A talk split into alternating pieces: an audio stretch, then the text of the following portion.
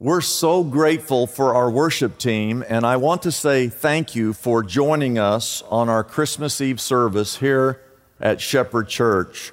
Today is the conclusion of our Christmas series, which we are calling It's a Wrap. And for us, this series has been all about turning the page. How many of you, like me, are looking forward to getting this year, 2020, behind us? How many of you are excited to get this behind us? I, I, I thought so.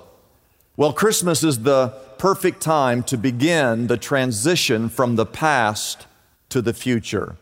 We began this series three weeks ago looking at how Jesus is Emmanuel, which means God with us. Next, we studied the Immaculate Conception that Mary conceived Jesus in her womb, even though she was a virgin. And I know that sounds impossible, but we learn that God specializes in the impossible. And then last weekend, we studied the Song of Mary, and we saw how God lifts up people who feel downtrodden or who feel as though there is no hope. Well, today, on this Christmas Eve, we want to present the Christmas story from a different perspective. Normally, if you would read the first few chapters of any of the Gospels, you would see Christmas from a human viewpoint. You would see a crying baby lying in a feeding trough between a poor Jewish couple, huddled together in the cold, in a stable built for animals, a brilliant star in the heavenlies leading wise men to bring treasures to an infant child. But today we want to take a look at the Christmas story from God's point of view, from His perspective. Now, if you look at the year 2020 from a human perspective, it is downright depressing. Many of us are struggling, wondering how we're going to pay the bills. Many of us are wondering how long will this lockdown last? How long will we suffer? How much worse can things become? Well, I want you to take your Bibles, if you will, and turn to the Gospel of John. Turn to John chapter 1. In order for you to see this year from God's perspective, you must see Christmas from God's perspective. Why? Because Christmas is the moment when everything changes for all of history. My first point is that Jesus is the Word of God. For the Apostle John, the Christmas story does not begin 2,000 years ago. No, for the Apostle John, it starts at the very beginning of creation itself. Because in the first verse of John chapter 1, here's what the Apostle writes he says, In the beginning was the Word, and the Word was with God, and the Word was God. He, Jesus, was with God in the very beginning. Perhaps many don't know this, but Jesus was present at the very creation of the universe. Let's look at that verse one more time. In the beginning was the Word, and the Word was with God, and the Word was God. I want to show you something very interesting. Stay in your Bibles in John chapter 1, but if you go back to the very first page of the Bible, the book of Genesis, it records for us the story of creation. I want to show you the first three verses in the Bible. This is Genesis chapter 1. It reads, In the beginning, God created the heavens and the earth. Now, the earth was formless and empty Darkness was over the surface of the deep, and the Spirit of God was hovering over the waters. And verse 3 reads, And God said, Let there be light, and there was light. Now, you might have missed it, so I want to repeat verse 3. And God said, Do you see the word said in verse 3? And God said, Let there be light. Well, we learn from John chapter 1 in the beginning was the Word, and the Word was with God, and the Word was God. And so when God spoke and said, Let there be light, And when God spoke and said, Let there be expanse over the waters, and we will call sky, and when God spoke and created the land of the earth and the spheres and the universe and the animals in the sea and in the air and on the land, and when God spoke and made human beings, oh, you have to know that if God was speaking, when God was speaking, that Jesus was there because Jesus is the Word of God. So whenever God is speaking, Jesus is speaking. And that's why the Apostle John could write in John chapter 1, verse 3, that through him, through Jesus, all things were made, and without him, nothing was made that has been made. Nothing in the world, nothing in the solar system, nothing in the entire universe was made without Jesus. Everything that was created was created through him because Jesus is the Word of God. That's point number one. My second point is that the Word, Jesus, speaks into your silence. Many of you are asking questions and it doesn't feel like you're receiving any answers. Many of you are shouting for relief and it doesn't feel like it's ever going to arrive all you hear is silence. Well, tonight I want to tell you that Jesus has spoken into your silence. We've already seen that God spoke in the silence of creation, but we also know that throughout the entire Old Testament, through some 39 different books, and through various prophets like Jeremiah, Daniel, Ezekiel, Isaiah, and others, and then something happens at the very, very end of the Old Testament. God does all that talking in the Old Testament.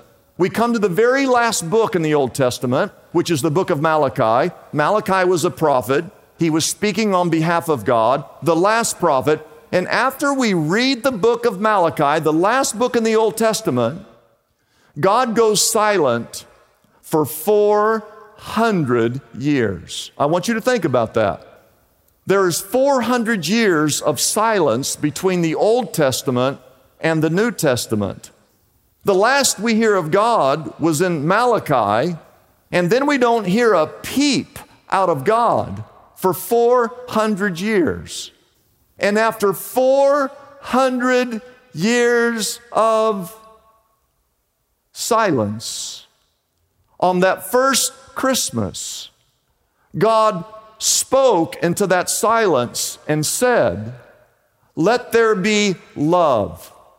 And 2,000 years ago, love was born as a small and defenseless, defenseless child in a simple stable in the little town of Bethlehem. Jesus is the Word of God, and more than ever, He is speaking, and we need to listen to His voice. He speaks to us through the scriptures. He speaks to us through the Holy Spirit. He speaks to us through love. And He even speaks to us through our trials. And when we feel as if no one cares and that no one notices us, He whispers to us, I see you and I love you. And when we don't feel like relief is ever going to arrive, Jesus says, Let me carry your burdens. My yoke is easy, my burden is light. And I believe that Jesus is speaking to you this very evening. He is speaking the words that you need to hear. It is up to us to listen. But that's not all the Apostle John had to share with us. Yes, Jesus is the Word. And yes, Jesus is speaking to all of us. But there's something else that's important for us to know. My third point is that Jesus is also the light of the world. Look back at John chapter 1 again, skip down to verse 4. It reads, In him was life. That word was life. And that life was the light of men. And the light shines in the darkness, but the darkness has not understood it. Down in verse 11, John writes, He came to that which was his own, but his own did not receive him. Yet to all who received him, to those who believed in his name, he gave the right to become children of God. Children born not of natural descent, nor of human decision or a husband's will, but born of God. In those verses, we see Jesus came into this world as a light. And whenever you feel, and you might be feeling this right this moment, whenever you feel that you're lost or that you can't see a way through your situation, or that things look bleak or dark, or there is no light at the end of the tunnel, so to speak. All one needs to do is to come to Jesus. He is the light of this world. And in Him and Him alone is life and joy and peace and salvation. Adrian Rogers tells the story back in World War II in the North Atlantic, there was an aircraft carrier that was in danger from enemy submarines. And they had sent out five of their finest airplanes with five of their finest pilots to kind of uh, scout out and to see if they could spot the enemy submarines. But it was nighttime. And the captain of that aircraft carrier then realized that his ship and the entire crew was in grave danger and so he gave this commandment. He said, Every light on this ship is to be extinguished. There's to be a total blackout. Those five pilots that had gone out to try to find the enemy submarines finally returned to the ship and they radioed to the aircraft carrier. They said, We're coming home. Give us some light so we can land. And the radio operator said, I'm sorry. There's a total blackout. We cannot give you light. Another of the pilots radioed in and said, Just give us some light and we will land. Again, the order came back. It's total blackout. We cannot give you some light. In desperation, one of the pilots radioed in and said, Well, then give us just one light to help us find our way home. And the radio dispatcher there aboard that aircraft carrier with a broken heart said, I can give you no light, and turned off that switch. And five brave American pilots, five of America's best, went down in the blackness to the chilly waters of the North Atlantic and out into eternity. Many of us likely feel the same as those pilots felt we're asking for just one light to guide us towards safety. We need just one glimmer of hope to show us where to go. We, we need the flicker of a single flame to give us hope that, that we're going to make it through the rest of this year and through the rest of our life. And what I want to say to you tonight is that Jesus is the light who shines into the darkness. Jesus entered himself a dark, broken, and sinful world. And for his entire life on this earth, the world did not understand him. In fact, the world rejected him and they nailed him to a cross and they buried him in a tomb. They did everything they could do to get rid of him.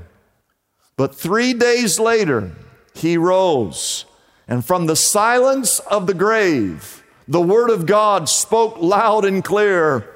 From the grip of death, eternal life sprung free. And from the darkness of this broken world erupted a light of salvation for the entire world. I want to prepare to close this message with this story, another story of an Anglican priest in Nigeria. His name was Father Tunde. Father Tunde was not raised in an Anglican family. He was raised in a strong Muslim family. And growing up, he had never heard of the name of Jesus. He was Muslim.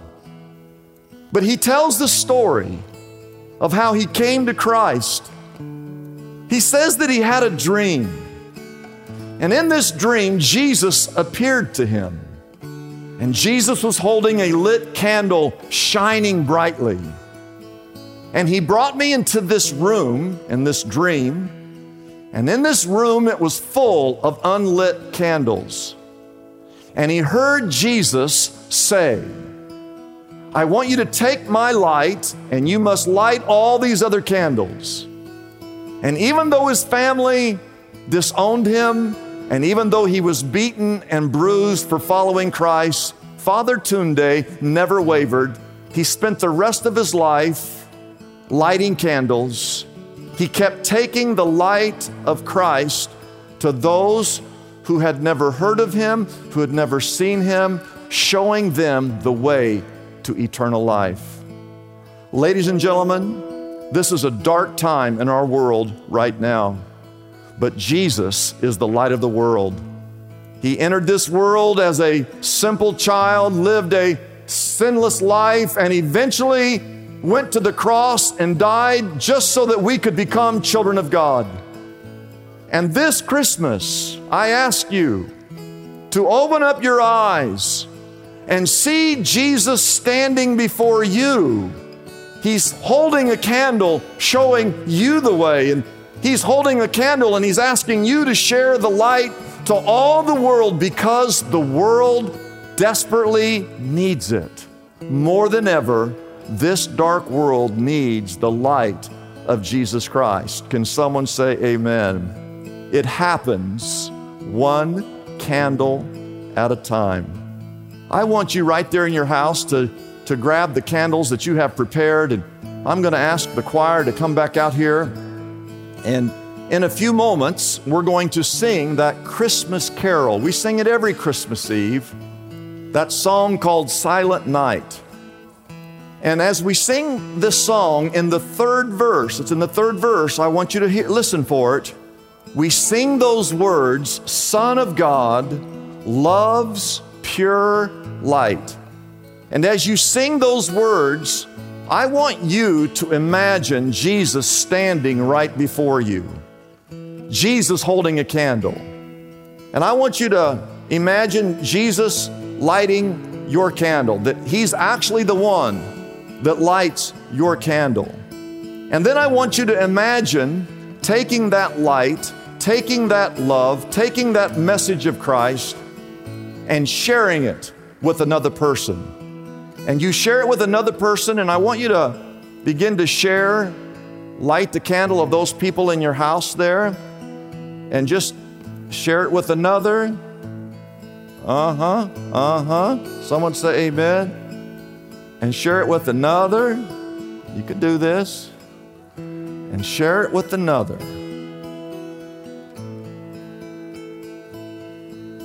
Amen, amen, amen. One person shares it with another. And soon the whole world is full of candles, burning brilliantly against the night sky.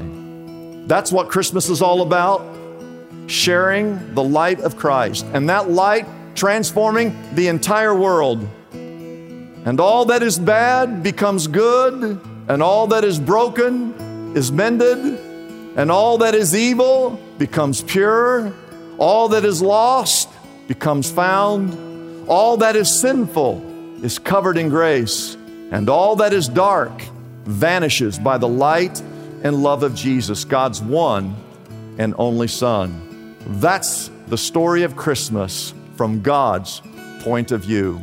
I want you to join with us as we sing this Christmas carol, Silent Night. Sing along with us right there in your home. Silent night, holy night, all is calm, all